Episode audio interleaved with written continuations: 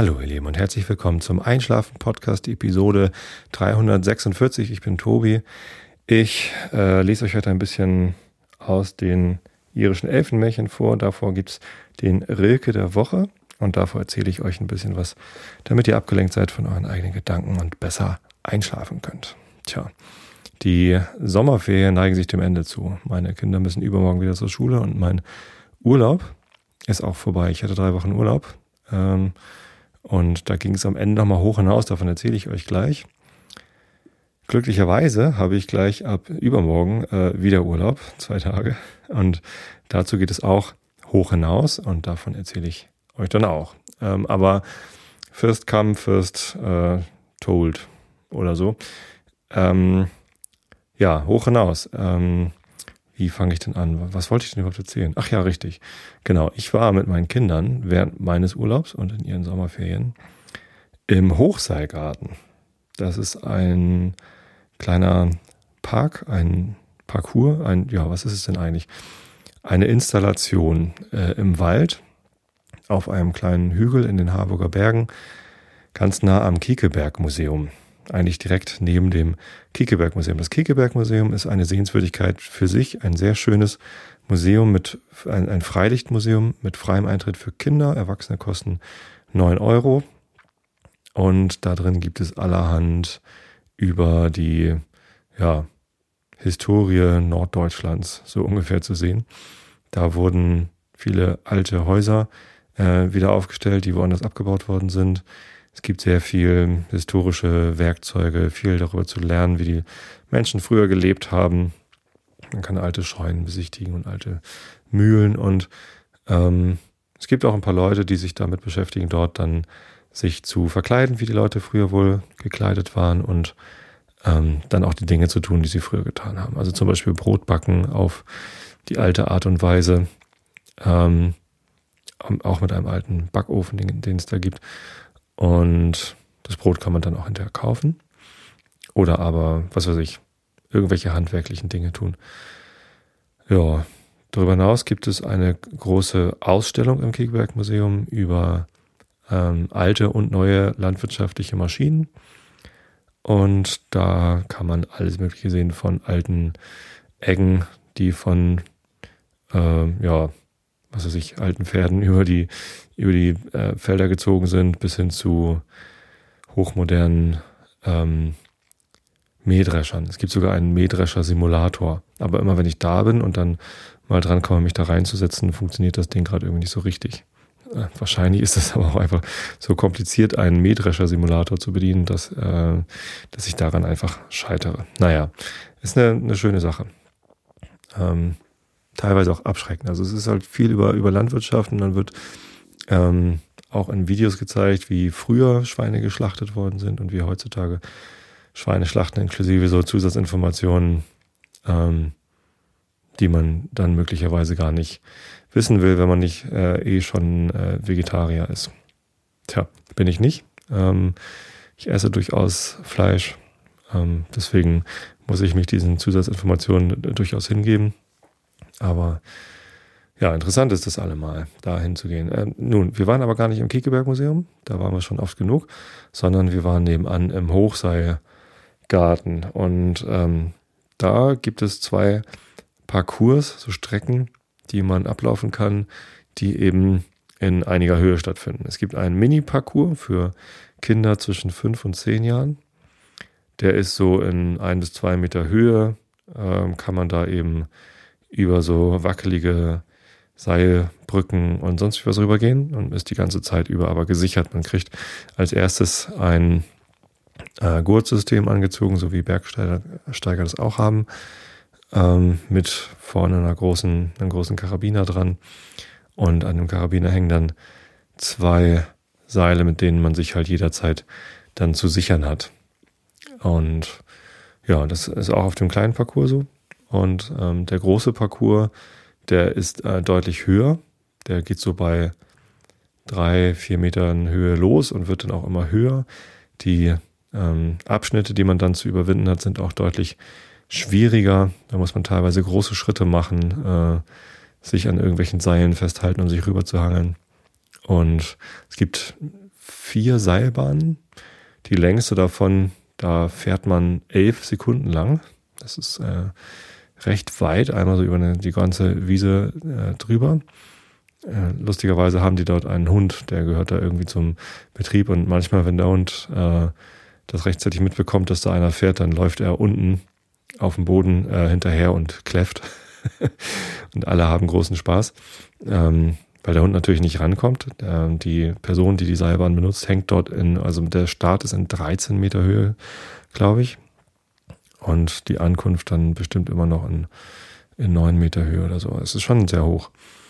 Ja, meine Vorstellung von einem Hochseilgarten bisher war, dass die größte Überwindung tatsächlich die Höhe ist, dass man irgendwie mit Höhenangst da, ähm, da nicht reingehen sollte. Tatsächlich ist es aber so, dass äh, es nicht nur die Höhe ist, sondern ähm, die ganzen, also es ist immer so, an, an Bäumen sind so Plattformen angebracht, auf denen man ähm, sich dann kurz ausruhen kann und umsichern äh, kann.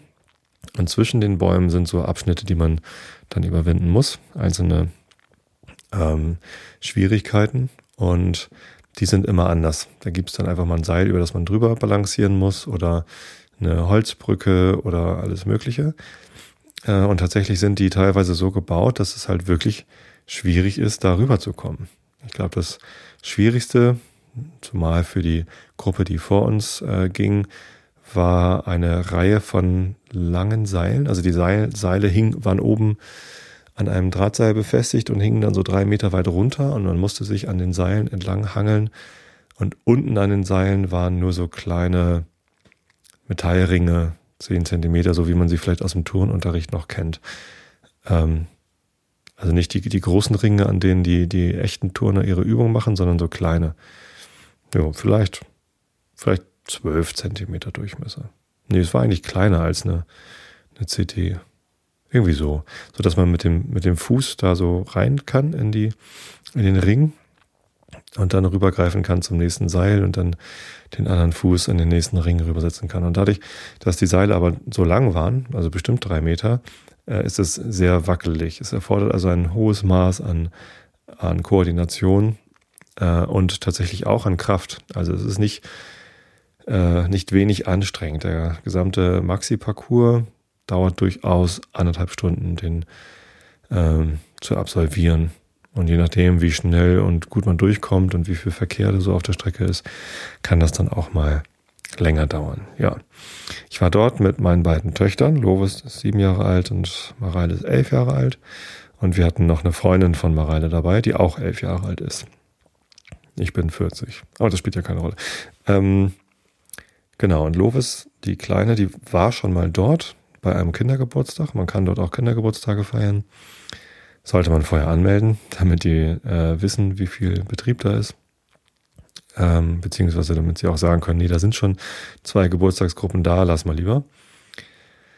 Ähm, ja, zumindest war sie das schon mal, hat den Mini-Parcours also schon mehrfach durchlaufen und sagte dann schon vorher, dass sie gerne lieber auf den Maxi-Parcours gehen würde. Der Maxi-Parcours steht dort aber ausgeschrieben für Kinder ab ungefähr zehn Jahren. So, dann habe ich beim Anrufen vorher, um zu fragen, ob wir zu viert denn kommen dürfen, ähm, gefragt, ja, meine Tochter ist sieben, sehr groß für ihr Alter und sehr mutig. Ähm, wie sieht's denn aus mit dem Maxi Parcours? Ja, hm, eher nicht so. Das würde er manchmal Neunjährigen und ganz selten mal Achtjährigen erlauben, die halt äh, das dann vorher dann auch schon gezeigt haben, dass sie klettern können und so weiter. Man muss ja auch mit dem Equipment umgehen können, mit diesen ähm, Karabinerhaken, wo man erst so einen kleinen Ring runterschieben muss, bis man ihn aufklappen kann und so. Ja, na gut, da habe ich also meine Lütte schon darauf vorbereitet, dass sie halt in den Mini-Parcours muss. Ähm, allerdings war der, ich glaube, das war auch der Chef, mit dem ich da gesprochen habe, Michael hieß der, glaube ich. Der war dann sehr kulant und meinte, ja, das, wir gucken das alles. Und ähm, wenn wir auf den großen und die Kleine auf den kleinen Parcours gehen müsse, dann äh, darf sie da so viele Runden drehen, wie sie will oder auch so viel Quatsch machen, wie sie will. Da ist äh, an dem Vormittag hatte sich sonst noch niemand angemeldet und tatsächlich waren da außer uns auch nur so zwei, drei Grüppchen.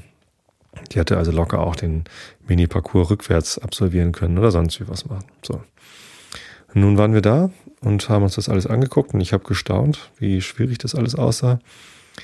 Und Lovis hat aber immer noch gesagt, dass sie sehr gerne den Maxi-Parcours mitmachen würde. Und ähm, der, äh, die Mitarbeiter dort haben uns angeguckt. Eine Mitarbeiterin äh, meinte so, nee, auf gar keinen Fall. Aber die hatte zum Glück nicht die Entscheidungsgewalt. Und der Chef hat dann irgendwann, als Lovis wirklich fest äh, darauf bestanden hat und ich mir nicht so ganz sicher war, hat er gesagt, pass auf, du gehst jetzt erstmal auf den Mini-Parcours und die anderen warten kurz auf dich. Und ähm, wenn, wenn sie den Mini-Parcours dann äh, schnell und sicher schafft, ohne Fehler, dann reden wir nochmal drüber. Tja, gesagt, getan, ist sie auf den Mini-Parcours gegangen und ist dann nur so durchgeflogen. Also man muss schon auf einige Sachen achten. Äh, achten. Sie hat dann, also wie gesagt, sich immer mit zwei Seilen sichern müssen, damit, wenn man das eine Seil umsetzt, dass man dann mit dem anderen Seil noch gesichert ist. Und außerdem sollte man die Karabiner immer von unterschiedlichen Seiten über das äh, Sicherungsseil hängen, damit wenn man mal panisch irgendwie an die Karabiner greift, dass dann nur einer aufgeht. Ne? Wenn man beide in eine Richtung über das Sicherungsdrahtseil schlägt, dann ist es halt unsicherer. Solche Sachen musste sie dann wissen und tja, hat sie alles richtig gemacht. Sie war innerhalb von 20 Minuten durch diesen Mini-Parcours durch, äh, total sicher und äh, eine echt starke Leistung und die Mitarbeiter haben dann auch gestaunt und meine, ja, also von der Größe her, die ist halt schon so groß wie andere Zehnjährige teilweise sind. Ähm, und wenn sie sich das zutraut, dann soll sie es eben machen. Sie musste dann halt nur vor mir den Maxi-Parcours angehen, damit ich ihr äh, dann nötigenfalls helfen könne. Na gut. Also sind wir dann zu viert auf den Maxi-Parcours, wobei die Freundin von Mareile äh, tatsächlich schon vor der ersten Station abgebrochen hat, gesagt, nee, eigentlich habe ich doch ein bisschen Höhenangst. Mir ist das hier zu, ähm, zu kippelig. Ich gehe auf den Mini-Parcours und habe da meinen Spaß. Das war auch überhaupt kein Problem, weder für sie noch für die Mitarbeiter noch für uns. Das ist alles, also man muss da ja nichts tun, sondern das ist auch keine, keine Niederlage, die man dann ähm, erleidet, sondern alle kriegen am Ende eine Urkunde, wo dann angekreuzt wird, welchen Parcours man gemacht hat. Aber es ist jetzt nicht so, dass der Maxi-Parcours unbedingt besser ist als der Mini-Parcours. Man kann auf beiden Parcours durchaus Spaß haben. Im Prinzip sind sogar die äh, die Übungen, die man da machen muss, die, die einzelnen Abschnitte relativ ähnlich gestaltet. Also es gibt auf beiden so Ringe, wo man durch muss und wackelige ähm, ja, Hochseilbrücken, so Hängebrücken und sowas. Ähm, auch sehr schwierig war eine Installation, wo an zwei übereinander liegenden Drahtseilen so Holzstifte, die irgendwie bunt angemalt waren, ähm, installiert waren, so dass man irgendwie auf diesen äh, Holzstiften quasi längs balancieren musste. Dadurch aber, dass die an zwei Seilen, die, die übereinander angeordnet waren, aufgehängt waren, drehten die sich immer so zur Seite weg. Also es war sehr instabil. Und das gab es auch an beiden Parcours. Ja, genau. Lovis musste ich dann durchaus regelmäßig helfen, denn die Drahtseile, über die man äh, gesichert war, die waren teilweise doch sehr hoch angebracht und da kamen sie dann halt nicht ran. Aber das war dann kein Problem. Ähm, Habe ich das halt immer für sie gemacht. Einmal konnte ich es nicht machen. Das war dann nämlich genau am Ende der besagten langen Seilbahn.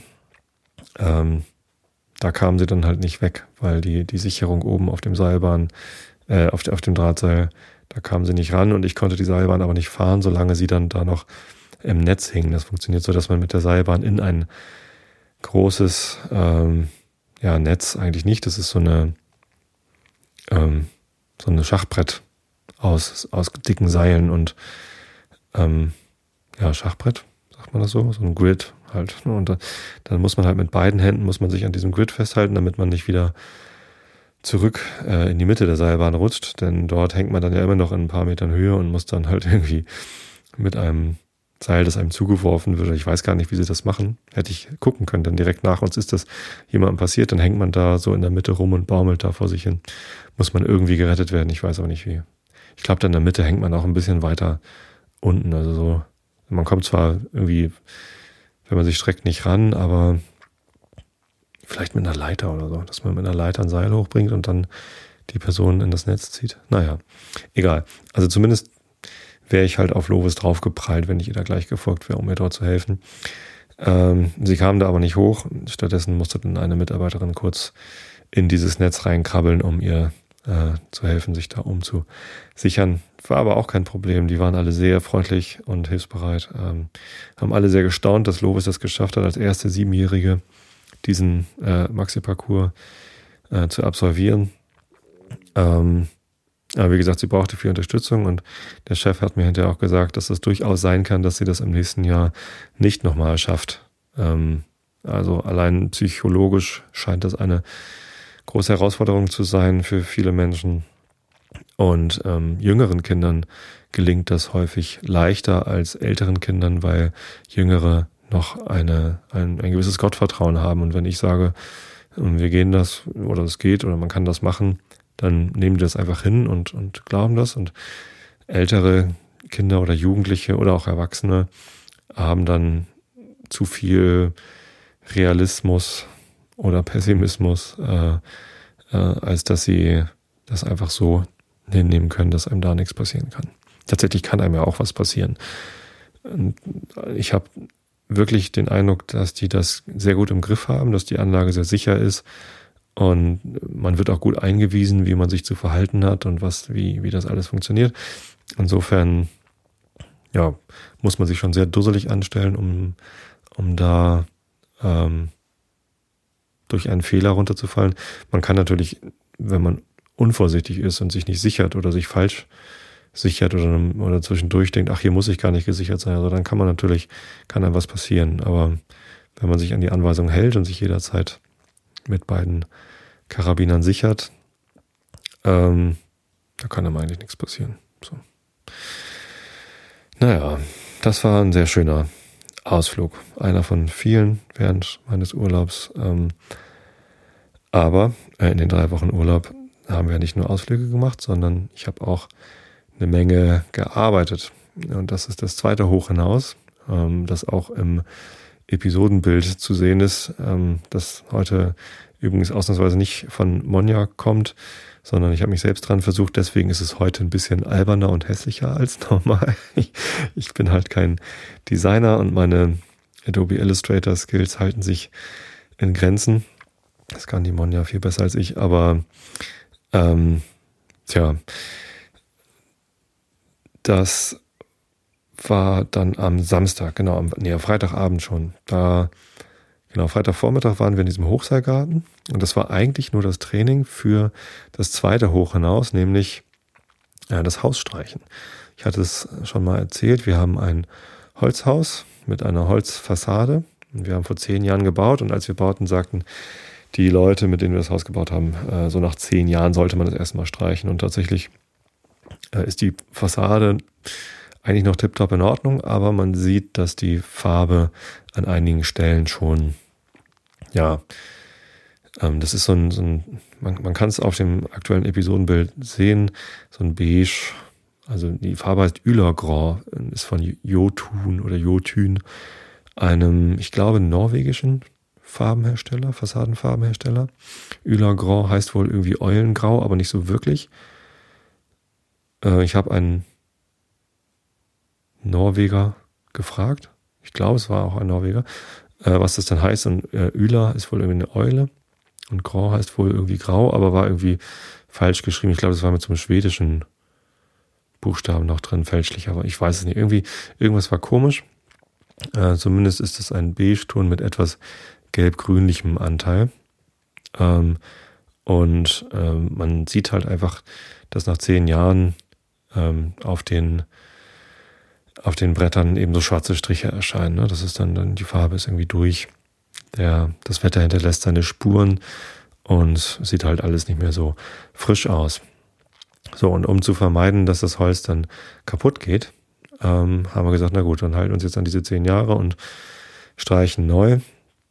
Das hat sich äh, auch meinen ganzen Urlaub durchgezogen, immer wenn das Wetter gut war und gerade nichts Konkretes Verbindliches anstand, wie zum Beispiel Geburtstagsfeiern, auf denen wir waren, oder das Truthahn frittieren, von dem ich letzte Woche erzählt habe, für das ja auch viel vorbereitet werden musste, ähm, stand ich halt draußen auf der Leiter oder auf der, ja, an der, an der Hauswand und habe gestrichen. Allerdings gibt es einige Stellen an unserem Haus, die man mit Leitern oder so zu Fuß eben nicht erreichen kann. Das ist äh, jeweils der Giebel ähm, im Westen und im Osten. Und ähm, ich habe auch, genau, ich habe ein, ein Foto getwittert. In meinem Flickr-Stream ist das, glaube ich, auch zu sehen. Wenn man ja auf flickr.com slash Tobi Bayer geht, dann ist da irgendwo ein Foto von mir, wie ich in unserem Giebel stehe äh, und da mal. Und da kommt man eben nicht mit Leitern hin, weil auf der einen Seite das Terrassendach ist, wo man keine Leiter draufstellen kann. Und auf der anderen Seite ist äh, so ein kleiner Vorbau, ähm, wo ich auch keine Leiter draufstellen würde, weil die würden halt jeweils unsicher oder schräg stehen. Und dann hatten wir die Wahl zwischen einem Gerüst, das man hinbaut, das aber sehr aufwendig und auch sehr teuer ist, und eben einer Hebebühne beziehungsweise einer Arbeitsbühne. Und da habe ich mich mal schlau gemacht. Es gibt einen äh, Baugeräteverleih hier in Tostedt, Firma Gosselk, und die haben mich ganz gut beraten. Da gibt es so Kettenarbeitsbühnen. Und so eine Kettenarbeitsbühne, die sind erstaunlich klein und schmal und man kommt damit entweder 14 Meter hoch oder ähm, 7 Meter hoch und 7 Meter zur Seite. Und dann hat man so einen kleinen Korb, in dem man halt stehen kann und arbeiten kann. Und das war genau das Richtige. Ähm, haben wir uns äh, liefern lassen. Übers Wochenende kostet der Spaß 249 Euro plus Versicherung plus Lieferkosten. Insgesamt waren wir bei 321 oder so Euro, die wir bezahlen mussten für ein Wochenende mit dieser Bühne. Geliefert wird dann freitags spät nachmittags um fünf war die, glaube ich, da. Und montags vormittags wurde sie wieder abgeholt. Ja, und von, von der Zeit her dachten wir, okay, das reicht bestimmt. In der Zeit schaffen wir alles, was wir damit machen müssen. Vielleicht sogar noch ein bisschen mehr. Ähm, und den Rest müssen wir halt irgendwie so hinkriegen. Pro Tag kostet, also in, in, in der Woche kostet diese Arbeitsbühne pro Tag, glaube ich, 200, äh, 199 Euro. Das ist natürlich irgendwie so ein Wochenende ein bisschen günstiger für uns. Ja, ähm, wurde geliefert und ich bin dann eingewiesen worden, wie das Ding zu bedienen ist. Ähm, hat einen Benzinmotor und einen Elektromotor, was sehr praktisch ist, damit man äh, während des Arbeitens ähm, nicht ständig den Benzinmotor an und ausschmeißen muss. Ähm, der Elektromotor ist auch deutlich leiser, also man kann dann eben auch am Sonntag arbeiten, ohne die Nachbarn ständig mit einem lauten Benzinmotor zu stören. Das ist halt so ein Ticken lauter noch als ein Rasenmäher-Trecker. Ja. Aber mit dem Elektromotor ist das echt ganz angenehm. Und wenn man oben ist, kann man den auch ausmachen, dann hat man es da oben schön leise und kann arbeiten. Genau. Ähm, die Bühne ist äh, aufgebaut auf so einem, auf so einer kleinen Plattform, wo unten so Panzer, ähm, ja, ein Panzerantrieb sozusagen äh, drunter ist, zwei Raupen, wie heißen das? Räder? Nicht Räder, ne? Das sind so Bänder, Raupenbänder. Ähm, und dann, das ist relativ schmal. Man kann sogar die Spurweite noch verringern. Äh, muss man aber nicht. Und damit kann man dann so äh, die, das Ding in Position bringen. Dann fährt man an den vier Seiten so äh, Stützpfeiler runter und danach kann man dann eben diesen, äh, diese Arbeitsbühne nach oben rausfahren mit den, mit so Kettengliedern. Ähm, was ich nicht bedacht hatte, war, dass diese, dieser Panzerantrieb durchaus äh, den Rasen kaputt macht. Wir haben zwar keinen gut gepflegten englischen Rasen, sondern mehr so, ein, so, ein, so eine Unkrautfläche, ähm, die auch eh schon einigermaßen uneben war durch intensive Bearbeitung äh, von unten durch Wühlmäuse und ähm, wie heißen diese kleinen Viecher, die im Garten als äh, um, äh, Maulwürfe, genau. Äh, die unter Naturschutz stehen und die man natürlich nicht äh, jagen darf. Aber Wühlmäuse darf man durchaus jagen und man weiß ja vorher nicht, was da unten drin ist. Nein, ich ähm, habe durchaus mal einen, einen lebendigen äh, Maulwurf gefangen im Garten. Das ist sehr schwierig. Also vertreiben habe ich echt Schwierigkeiten gehabt. Meine Mutter hat mir dann mal so einen solarbetriebenen Geräuschgenerator äh, geschenkt. Der hat überhaupt nichts gebracht. Dann gab es so Duftstoffe zu kaufen im Baumarkt, die man in die Maulwurfshügel reinstreuen kann. Die haben aber auch überhaupt nichts gebracht und ja, es alles Mögliche probiert. Äh, letztendlich hilft es nur, wenn man sich mit einem Spaten an einen Maulwurfshügel stellt, wo gerade gegraben wird, dort ganz still steht und wartet, bis er wieder dort gräbt und dann ganz schnell den Maulwurf ausbuddelt. Und es ist mir tatsächlich mal geglückt, dann einen äh, Maulwurf lebendig zu fangen, ihn in einen Eimer zu äh, tun und ihn dann äh, ganz weit weg in den Wald zu bringen. Ich habe keine Ahnung, wie gut das Orientierungsvermögen von Maulwürfen ist, ähm, aber ich hatte zumindest die Hoffnung, dass der so schnell nicht wiederkommt. War ganz witzig. Also die Kinder fanden das dann auch ganz, ganz lustig, dann mal so einen Maulwurf im Eimer äh, aus nächster Nähe zu betrachten. Ähm, und ich fand das ganz erstaunlich, wie weich das Fell von so einem Maulwurf ist. Tja, fühlt sich echt ganz lustig an. Naja, wir haben ihn aber nicht lange irgendwie belangt, im wahrsten Sinne des Wortes, sondern ihn dann weggebracht. Ähm, was allerdings wirklich viel schlimmer ist als Maulwürfe, ist so eine Kettenarbeitsbühne mit äh, Panzerantrieb, denn der hat wirklich deutliche Spuren hinterlassen, die man auch von oben dann gut sehen konnte. Allerdings war der erste Einsatzort ganz hinten auf der anderen Seite vom Haus und ähm, dann hatte ich quasi schon den gesamten Garten umgegraben, bevor ich das dann wirklich gesehen hatte. Naja, so ist es dann.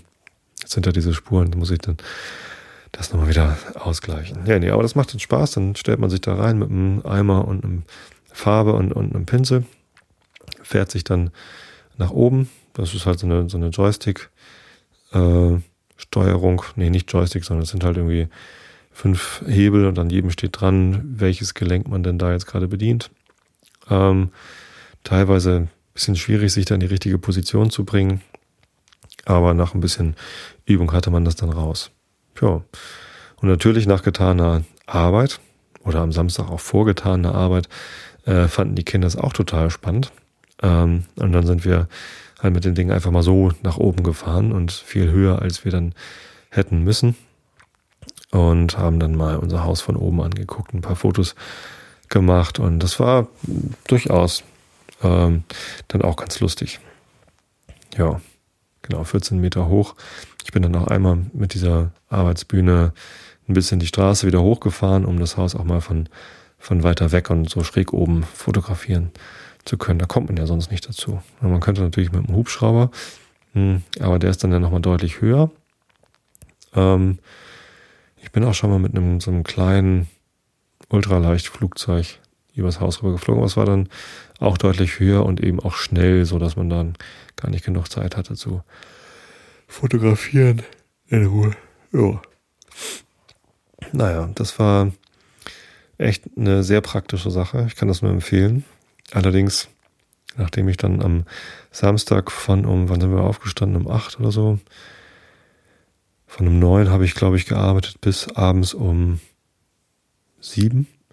Und wir haben mit, äh, mit Freitag, in, also Freitagabend habe ich schon die, die Westseite fertig bekommen und dann am, am Samstag habe ich äh, das Terrassendach nochmal abgespritzt. Da habe ich dann äh, auf dieser Arbeitsbühne einen Hochdruckreiniger so, so, so ein Wasserstrahl-Ding sie mit hochgenommen und dann mit einem Hochdruckstrahl die, das Terrassendach gereinigt. Das war auch schon ganz schön grün. Leider habe ich dabei, glaube ich, auch die ein oder andere äh, Dichtung der Terrassendachverschraubung kaputt gekriegt. Ähm, dabei ist das Terrassendach noch gar nicht so alt. Na, muss ich mal gucken, dann tropft es jetzt natürlich durch. Ähm, aber das, das, ist schön sauber geworden am, am Samstagvormittag und dann habe ich äh, oder ja, ich habe dann oben den, den Ostgiebel sozusagen komplett fertig gemacht und meine Frau hat äh, da dann äh, den unteren Teil gemacht. Irgendwann haben wir uns dann abgewechselt, so dass ich dann unten auf der Leiter stand, weil ich äh, dann mit meinen langen Armen und der Leiter besser zur Rande kam und meine Frau dann mit der Bühne oben arbeiten konnte. Und da waren wir dann am Ende des Tages nach, nach wirklich vielen Stunden auf dieser Arbeitsbühne und auf dem Dach ähm, doch ziemlich erschöpft. Also war ein sehr anstrengender Tag und ich war dann sehr froh, als ich mich dann abends mit dem guten Gewissen, dass ich äh, mehr geschafft hatte, als ich für das ganze Wochenende geplant hatte, ähm, dann aufs Sofa packen konnte.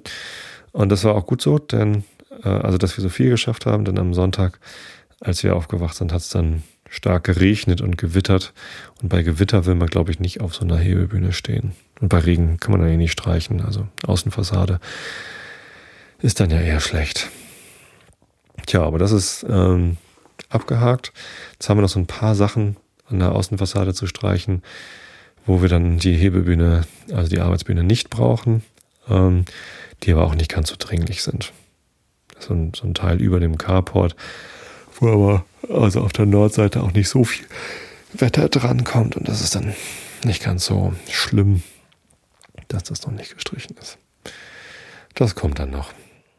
Aber das Wichtigste und das meiste ist getan. Und so hoch hinaus müssen wir da jetzt nicht mehr. Nun, genau. Das war das zweite Hoch hinaus. Das dritte Hoch hinaus betrifft äh, morgen, denn morgen äh, gehe ich auf meine zweite Geschäftsreise für Adobe und fliege wieder nach San Francisco hoch hinaus über den Atlantik und die gesamten USA hinweg. Und äh, da freue ich mich drauf, denn ähm, ich habe am Donnerstag und Freitag nochmal Urlaub. Ich dachte mir, wenn ich eh in die USA reisen muss, weil ich nächste Woche dort ein ähm, ja, Program Management Summit habe, eine interne Veranstaltung für alle Program Manager, ähm, wo ich teilnehmen darf und soll und mich darauf freue, da andere Program Manager kennenzulernen, mich zu vernetzen. Ist ja doch eine sehr große Firma mit sehr viel verschiedenen ja, vielen verschiedenen Einrichtungen und Teams und so. Und das ist immer ganz spannend, dann sich auszutauschen, wie es denn woanders läuft und wie man Zusammenarbeit verbessern kann oder überhaupt ermöglichen kann. So. Ähm, es wird halt auch an sehr vielen verschiedenen Sachen gearbeitet innerhalb der Firma und das ist doch, ja, immer sehr, sehr cool, da die anderen Leute zu treffen und ähm, auch mal persönlich zu treffen und nicht nur per Videokonferenz und, und E-Mail oder so. Ähm, und das findet nächste Woche statt. Äh, und ob ich jetzt am, am Sonntag hinfliege oder äh, schon äh, ein paar Tage früher, ist der Firma relativ egal. Und weil ich noch nicht so oft in Kalifornien war, bietet sich das dann eben an, ein paar Tage früher zu fliegen. Zwei Tage Urlaub, zwei Tage Wochenende heißt vier Tage Kalifornien für mich. Ich habe einen Mietwagen gebucht, den ich dann am San Francisco SFO International Airport abholen kann. Mit dem fahre ich dann noch morgen Abend, denn ich fliege hier um drei Uhr los Richtung Frankfurt und dann von Frankfurt aus am Abend so um sechs oder so, halb sechs, sechs geht der Flieger Richtung San Francisco. Der fliegt elfeinhalb Stunden, aber es sind ja äh, neun Stunden Zeitversatz, sodass ich irgendwie abends um, um acht irgendwie Viertel vor acht oder so lande ich in San Francisco Ortszeit. Mittwochabend. Das wird dann sehr spannend, wie es mir denn dann geht. Ich hoffe, dass ich im Flieger gut schlafen kann, denn gefühlt ist es dann ja Nacht, obwohl es eigentlich gar nicht richtig Abend wird in, in der Ortszeit, in der ich mich dann jeweils befinde. Ähm, und wenn ich dann geschlafen habe, dann werde ich hoffentlich fit genug sein, um dann gleich mit dem Auto ein bisschen zu fahren. Ich habe als erstes eine Übernachtung in Tracy gebucht. Keine Ahnung, wie es da ist, aber ich habe mal geguckt, so zwischen San Francisco und Yosemite National Park, wo ich gerne hinfahren möchte, gibt es halt so ein kleines Städtchen namens Tracy, wo ich ein günstiges Motel gefunden habe, wo ich für 60 Dollar oder so dann die erste Nacht verbringen kann. Ähm, das war bis gestern mein gesamter Plan, den ich hatte, dass ich dort die erste Nacht übernachte und dann mal schaue, wohin es mich verschlägt im Yosemite National Park. Jetzt habe ich gestern nochmal geguckt, was es denn da so an Hotels im oder in der Nähe vom Yosemite National Park gibt. Ähm, da gibt's ein bisschen was. Die meisten sind aber jetzt schon ausgebucht für dieses Wochenende. Denn es ist ja ein Wochenende dann. Ich brauche da von quasi Donnerstag bis, bis Sonntag brauche ich da eine Unterkunft. Ähm, und die paar Zimmer, die es noch gab, die waren alle sehr teuer. Das fang, fing so bei 350 Dollar pro Nacht an. Die Zeltplätze, die ich gesehen habe, waren auch schon alle ausgebucht. Ich habe ein sehr großes Auto gemietet. Automieten in den USA ist sehr günstig. Also da kann man sich dann was Großes leisten. Ich dachte, vielleicht schlafe ich ja im Auto. Allerdings bräuchte ich dann ja auch nochmal irgendwie eine Matratze und einen Schlafsack und so. Ich gedacht, vielleicht kaufe ich mir dort was und lagere das bei Adobe in, in San Jose. Äh, irgendwo in einem Abstellraum. Vielleicht gibt es da irgendwas, keine Ahnung was. Das waren so meine vagen Ideen. Allerdings, wenn es da keine Zeltplätze gibt, sondern es gibt ein paar Zeltplätze, wo man nicht reservieren kann, sondern wo First Come, First Surf gilt und man eben Glück haben muss, einen Platz zu kriegen. Aber darauf wollte ich mich nicht verlassen. Ähm, und dann habe ich noch ein bisschen im größeren Radius gesucht, wo man denn ähm, schlafen könnte. Und habe dann äh, ebenfalls von diesem günstigen Motel, ich glaube Motel 6 hieß das. Äh, ich hoffe, dass es nicht allzu schrecklich ist, aber ja, es scheint halt günstig zu sein. Ich will ja auch nur schlafen, muss halt irgendwie gehen. Ähm, habe ich ein, ein weiteres dieser Kette gefunden, ein Bishop. Bishop ist irgendwie eine Kleinstadt ähm, von äh, östlich vom Yosemite National Park, also hinter dem Yosemite National Park vom, äh, von San Francisco aus gesehen und habe dort einfach jetzt drei Nächte gebucht von Donnerstag bis Sonntag. Ähm, das hat den Vorteil, dass ich, wenn ich ähm, genug habe vom Yosemite National Park, dass ich von dort aus auch relativ schnell, ich glaube, das sind dann nur noch irgendwie drei, vier Stunden Fahrt, in, ins Death Valley kommen kann. Und das war ja mein ursprünglicher Plan, dass ich irgendwie, äh, weiß ich nicht, vielleicht mit dem Auto Richtung Süden nach Los Angeles fahre und dann übers Death Valley zurück, was allerdings ein sehr großer Trip ist und dann ein reiner Roadtrip wäre und irgendwie dann am Ende fühlte sich das an wie zu viel vorgenommen. Ähm, ja, jetzt fahre ich halt irgendwie am Donnerstag durch den Yosemite National Park durch bis nach Bishop. Das sind irgendwie so drei Stunden Fahrzeit. Äh, wo, äh, ja, das führt dann halt dazu, dass ich an, am Donnerstag genügend Zeit habe, eben mir alle möglichen Sachen im Yosemite National Park anzugucken. Ähm, und dann kann ich am Freitag oder am, und am Samstag eben überlegen, ob ich wieder in Yosemite reinfahre von von Osten aus oder ob ich dann nach äh, Südosten ins Death Valley fahre.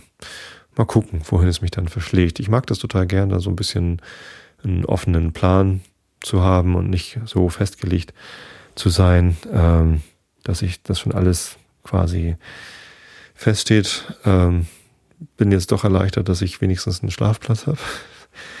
ja, genau. Aber die Option dann entweder hierhin oder dorthin zu fahren. Das gefällt mir sehr gut. Ja, da schauen wir mal. Am Sonntag fahre ich dann wiederum durch den Yosemite National Park zurück. Dann allerdings äh, ganz bis nach äh, San Francisco. Von Bishop aus ist das eine Fahrt von sechs Stunden, was dann natürlich schon wieder anstrengend ist und nicht viel Zeit für äh, Sightseeing auf dem Weg lässt. Tja, genau. Und dann schauen wir mal, bin ich von Sonntag bis Dienstag in San Francisco, habe da einen Workshop und äh, ein paar Termine und am Dienstag fahre ich dann runter nach San Jose. Runter ist gut. Weiß gar nicht, ob das höher oder niedriger gelegen ist als San Francisco, also südlich von, von San Francisco im, äh, in der Bay Area gelegen. Da ist ja eigentlich Stadt an Stadt sozusagen, diese ganzen Silicon Valley Städtchen Mountain View und so weiter, die sind ja alle aufgefädelt. Ähm, ja, da war ich noch nie. Bin gespannt auf San Jose. Soll sehr langweilig sein, sagen die Kollegen alle, da ist nicht viel los. Äh, San Francisco ist natürlich die viel tollere Stadt, weil interessanter und mehr zu sehen. Ähm, aber ich lasse mich mal überraschen, wie es denn dort wird. Da bin ich dann bis Freitag und am Freitag fliege ich zurück in die Heimat, wo meine Familie mich dann erwartet. Ja, genau. Das wird dann das nächste Hoch hinaus. So, und jetzt ist genug hoch hinaus. Jetzt geht es zum Rilke der Woche, ähm, bei dem es auch ähm, ums Fliegen geht, zumindest um Vögel, wenn ich mich recht entsinne. Einmal eben hier ähm, in den Chat gucken. Wie ihr wisst, gibt es ja zu jeder Sendung eine Live-Sendung. Ihr könnt live zuhören, während ich das hier aufnehme unter streams.xenem.de. Und da gibt es auch einen Chat, der ein Irk-Chat ist. Und in dem Chat tauschen sich die Leute, die dann hier zuhören, immer ein bisschen, bisschen aus.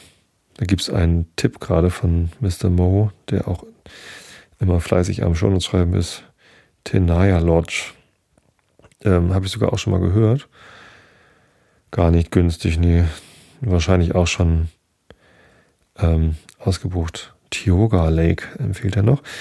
Den äh, habe ich noch nicht auf dem Plan. Aber wenn das eine Empfehlung ist, gern. Ein Apple-Event am 9. Könnte ich ja mal vorbeischauen. Tja. Ähm, glaube nicht. Also nicht, dass ich kein Interesse hätte, aber am 9. findet nun mal auch der PGM Summit bei, bei Adobe statt, an dem ich da teilnehmen werde. Ja.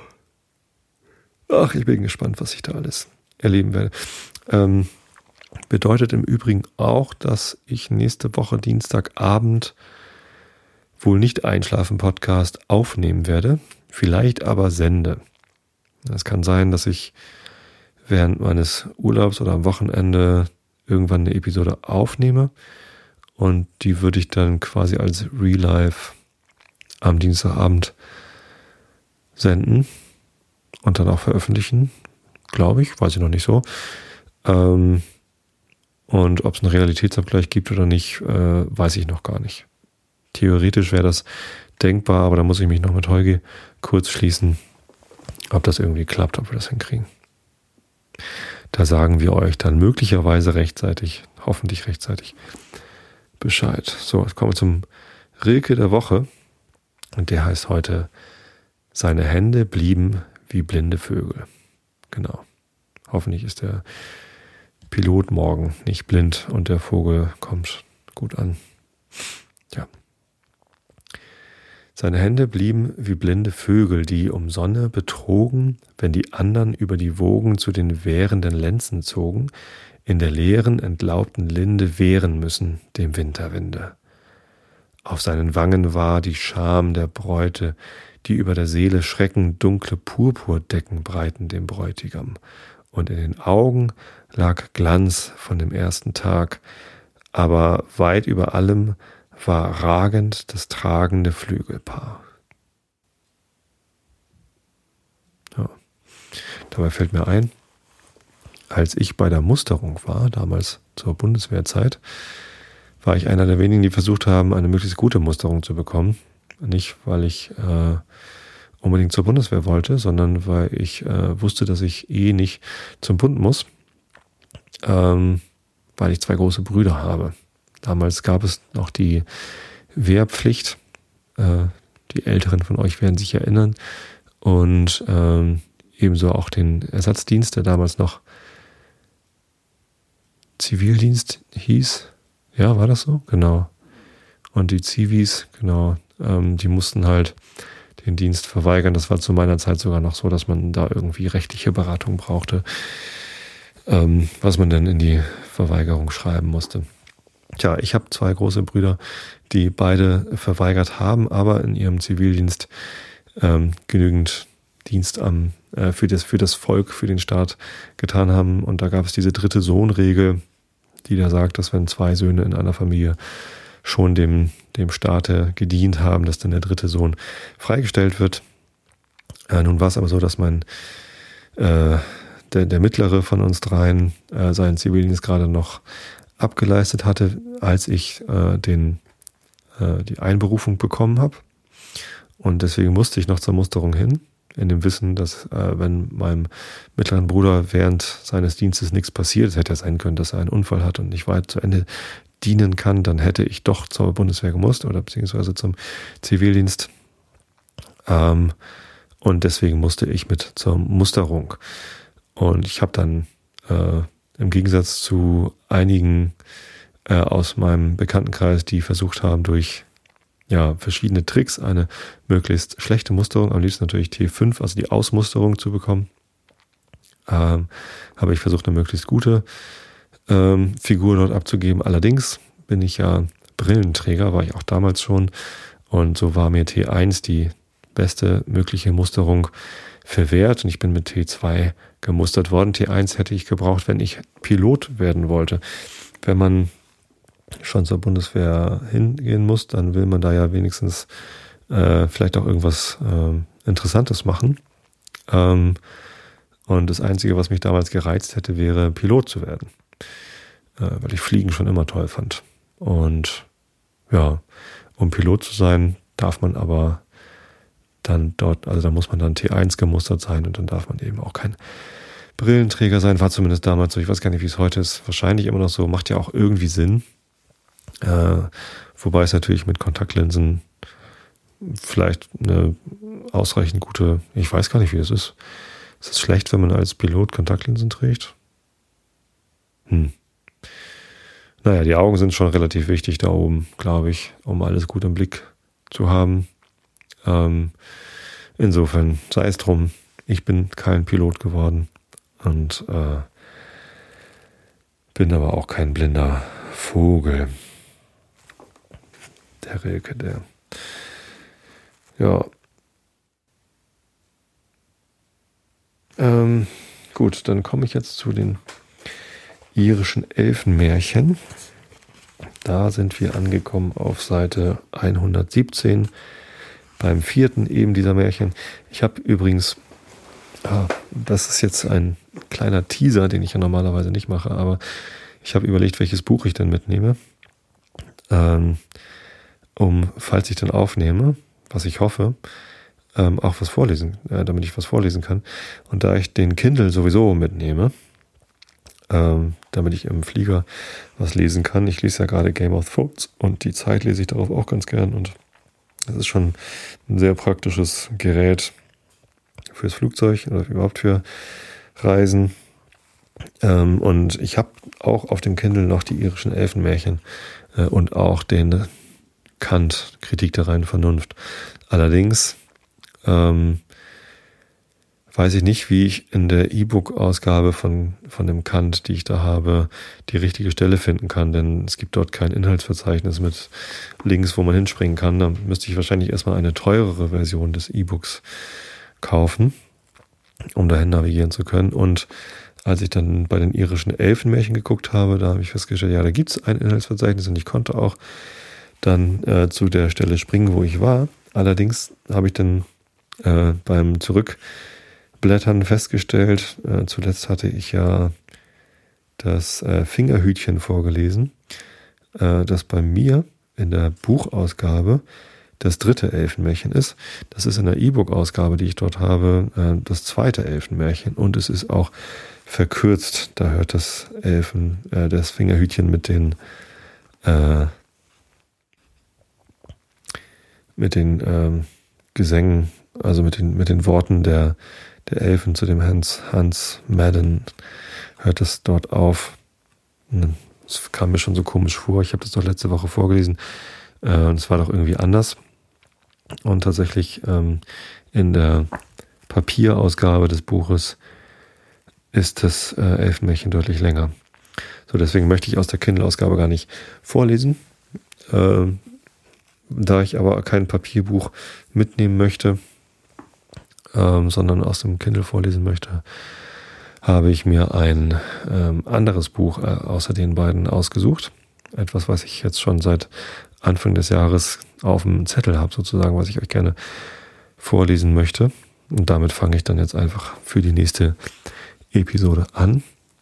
Es gibt dann also bald ein neues Buch und ich kann euch auch schon verraten, welches das ist. Das ist nämlich Der kleine Prinz von Antoine de Saint-Exupéry bei dem just in diesem Jahr 2015 die Urheberrechte, die Verwertungsrechte ähm, abgelaufen sind, so dass es jetzt gemeinfrei ist. Wenn man nach der kleine Prinz gemeinfrei googelt, findet man einen Artikel in der FAZ oder Welt oder irgendwas. Ähm, FAZ, glaube ich, der beschreibt, wie da die äh, ehemaligen Rechteinhaber versuchen, jetzt noch durch neue Lesungen und neue Buchausgaben äh, immer noch Geld rauszuschlagen und nicht ganz aufzugeben. Ähm, Äh, und an zweiter Stelle findet man einen Link zur, zum Titanic-Magazin, äh, die äh, ebenso eine Liste von Dingen haben, die jetzt ähm, getan werden würden, um Geld zu verdienen. Ganz lustig. Kann man mal gucken, wenn man Titanic mag. Ja, aber wie gesagt, ich habe da eine E-Book-Ausgabe für 99 Cent vom kleinen Prinzen gefunden, die ähm, aussieht, als wäre sie korrekt. Da sind auch die Bilder mit drin. Das wird noch eine Herausforderung, dass ich dann während des Vorlesens die Bilder beschreiben muss. Die spielen ja gleich im ersten Kapitel eine große Rolle. Aber das wird schon irgendwie gehen. Heute allerdings gibt es noch die irischen Elfenmärchen in der Übertragung der Brüder Grimm.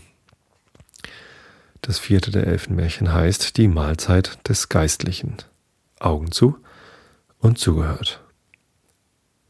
Leute, die sich auf solche Dinge verstehen, sagen, das stille Volk sei ein Teil jener aus dem Himmel verstoßenen Engel, die nun auf Erden festen Fuß gefasst haben, während ein anderer Teil größerer Sünden wegen an einen viel schlimmeren Ort noch tiefer gesunken sei. Da mag dahingestellt bleiben.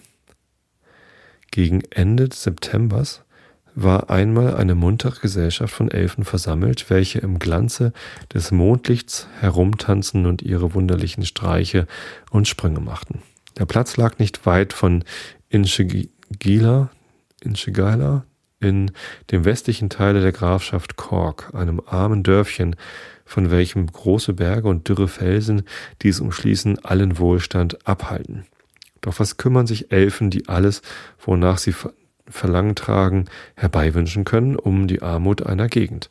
Sie sorgten, sie sorgen nur für einen heimlichen, unbesuchten Platz, wo sich nicht leicht jemand hin verirrt und sie in ihrer Lust stört. Auf einem weichen grünen Rasen nahe bei des Flusses Rand tanzten die kleinen Gesellen im Kreis fröhlicher als je. Ihre roten Käppchen wackelten bei jedem Sprung in dem Mondschein und doch waren diese tollen Sprünge so leicht, dass die Tautropfen unter ihren Füßen zwar zitterten, aber nicht auseinanderrollten. So trieben sie ihr wildes Spiel, zogen Kreise umher, wirbelten und zappelten durch die Luft, und auf und nieder tauchend erschöpften sie ihre Künste, bis endlich einer von ihnen zirpte. Geschwind, geschwind, hört auf zu sausen, lasst euer tolles wildes Brausen. Ich wittre einen, der kommt heran, ich wittre einen geistlichen Mann. Alsbald fuhren sie auseinander, so geschwind als möglich, und steckten sich unter die grünen Blätter des Fingerhuts, denn wo ihre roten Käppchen hervorguckten, da schienen sie nur die dunkelroten Blütenglocken der Pflanze zu sein. Andere verbargen sich in dem Schatten von Steinen und Brombeergesträuch, wieder andere unter das Ufer des Flusses oder sonst in eine Höhle oder Spalte.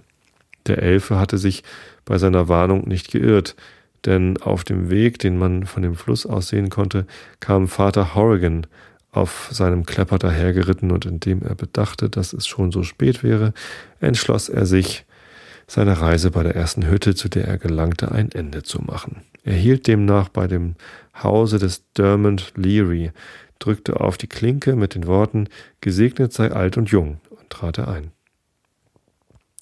Ich brauche nicht zu sagen, dass Vater, Horrigans überall, äh, Vater Horrigan überall, wo er eintrat, ein willkommener Gast war, denn in der ganzen Grafschaft war niemand frömmer und mehr geliebt. Nur ein Umstand bekümmerte Dermot.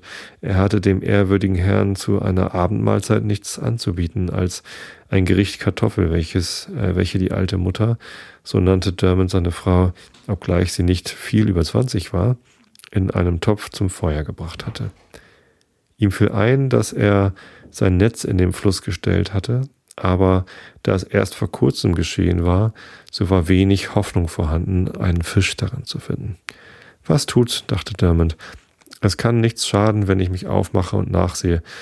Wer weiß, vielleicht fängt sich ein Fisch zu dem Abendessen des Herrn, ehe ich dort hinkomme.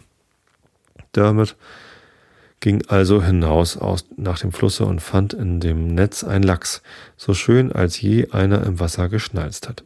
Doch als er sich näherte, um ihn herauszunehmen, ward ihm, er wusste nicht wie und von wem, das Netz aus der Hand gerissen und der Fisch weggenommen, der dahin schwamm, so vergnügt, als wenn gar nichts vorgefallen wäre. Dermot sah betrübt die Furche an, die der Fisch im Wasser gezogen hatte und die wie ein Silberfaden im Mondlicht glänzte. Dann mit einer ärgerlichen Bewegung seiner rechten Hand und mit dem Fuß auf den Boden stampfend, brummte er zornig, Ei, so möge das böse Geschick euch treffen Tag und Nacht, wo ihr den Fuß nur hinsetzt, um so ein armseliges Ding von einem Fisch. Ihr müsst euch vor euch selber schämen, denn ihr, ihr, wenn ihr noch wisst, was Scham heißt, mich auf diese Art hinters Licht zu führen, euch hat ein anderer geholfen. Fühlte ich nicht, dass mit dass mir mit solcher Gewalt das Netz entrissen würde, als hätte es der Teufel selbst in den Klauen? Das ist nicht wahr, rief einer von den Elfen, der bei der Annäherung des Geistlichen entflohen war und jetzt zu Dermot Leary herauskam, indem ein ganzer Haufen seiner Gesellen ihm auf der Ferse folgte. Es waren bloß anderthalb Dutzend der unsrigen, die es dir wegrissen. Dermot starrte voll Verwunderung auf das winzige Geschöpf, das in seiner Rede fortfuhr. Sorge nicht um die Abendmahlzeit für den geistlichen Herrn, denn wenn du zurückgehen willst und ihm eine Frage von uns vorlegen, so soll er ein Essen haben, so gut als je eins auf, de, auf eine Tafel aufgetragen worden, und das in weniger als gar keine Zeit. Ich will mit euch nichts zu schaffen haben, antwortete Dermot rasch, und ohne sich einen Augenblick zu besinnen, nach einer Pause fügte er hinzu, ich sage euch Dank für euer Anerbieten, Herr, aber ich habe keine Lust für eine Mahlzeit mich an euch oder euresgleichen zu verkaufen, und außerdem weiß ich, Vater Horrigan trägt zu viel Sorge für meine Seele, als dass er wünschen sollte, sie auf immer wegen irgendeiner Sache, die ihr ihm vorsetzen könnt, zu verpfänden. Darum lasst es gut sein. Der Kleine aber, ohne sich durch Dermots Äußerung abhalten zu lassen, hub wieder an. Willst du dem Geistlichen unsertwegen eine bescheidene, bescheidene Frage vorlegen? Dermot besann sich eine Zeit lang und tat recht daran, doch da er überlegte, dass eine solche bescheidene Frage ihm nicht zum Nachteil gereichen könnte, so antwortete er Ich sehe keinen Grund, warum ich das nicht tun sollte, aber mit eurer Mahlzeit will ich mein Lebtag nichts zu schaffen haben. Wohlan, sagte das kleine Geschöpf, während die übrigen von allen Seiten sich herzudrängten. Geh und frage den Vater Horrigan, ob unsere Seelen am jüngsten Tage begnadigt werden, gleich den Seelen guter Christen, und wenn es gut mit uns meinst, so bring uns alsbald seinen Ausspruch zurück. Dermot ging wieder nach seiner Hütte, wo er die Kartoffeln schon auf den Tisch ausgeschüttet sah. Seine Frau reichte dem Vater Horgan die größte dar, einen schönen, lachend roten Erdapfel, rauchend wie ein Ross, das in kalter Nacht stark getrabt hat. Ehrwürdiger Herr, sagte Dermot nach einigen Zaudern, erlaubt ihr mir wohl eine Frage? Was begehrst du zu wissen? antwortete Vater Horrigan. Verzeiht mir meine Freiheit, ich möchte wissen, ob die Seelen des stillen Volkes am jüngsten Tag werden begnadigt werden. Wer hieß dich das fragen? sagte der Priester und richtete seine Augen so fest auf Dermot, dass dieser davor nicht bestehen konnte. Ich will's euch offenherzig bekennen, antwortete Dermot, wie ich mein Leben lang getan habe. Das stille Volk selbst hat mich geschickt, euch die Frage vorzulegen. Sie sind zu Tausenden drunten an dem Rande des Flusses und warten auf die Antwort, die ich ihnen bringen soll. Geh sogleich wieder hin, sprach der Geistliche, und sage ihnen, wenn sie es zu wissen wünschten, so möchten sie selbst zu mir herkommen. Ich wollte ihnen auf jede Frage, die sie mir vorzulegen Lust hätten, herzlich gerne Antwort geben. Dermot ging also wieder zu den Elfen zurück, die gleich um ihn herumschwärmten und wissen wollten, was der Geistliche erwidert hatte. Er trat ohne Furcht mitten unter sie und teilte ihnen die Antwort mit. Als sie aber hörten, dass sie zu dem Geistlichen selbst gehen sollten, flogen sie fort, einige hierhin, andere dorthin, und rauschten an dem armen Dermot so hart und in so großer Menge vorbei, dass er ganz verwirrt wurde. Als er nach einiger Zeit wieder zu sich selbst kam, ging er nach seiner Hütte zurück und aß seine trockenen Kartoffeln mit dem Vater Horrigan, der wenig aus dem Vorfall machte. Aber Dermot konnte es nicht vergessen, dass der ehrwürdige Herr, dessen Worte Kraft genug hatten, die Elfen in alle Welt zu jagen, nicht ein erträgliches Gericht bei seiner Abendmahlzeit haben sollte und der gute Lachs auf eine so ärgerliche Art ihm aus dem Netz genommen war. Tja.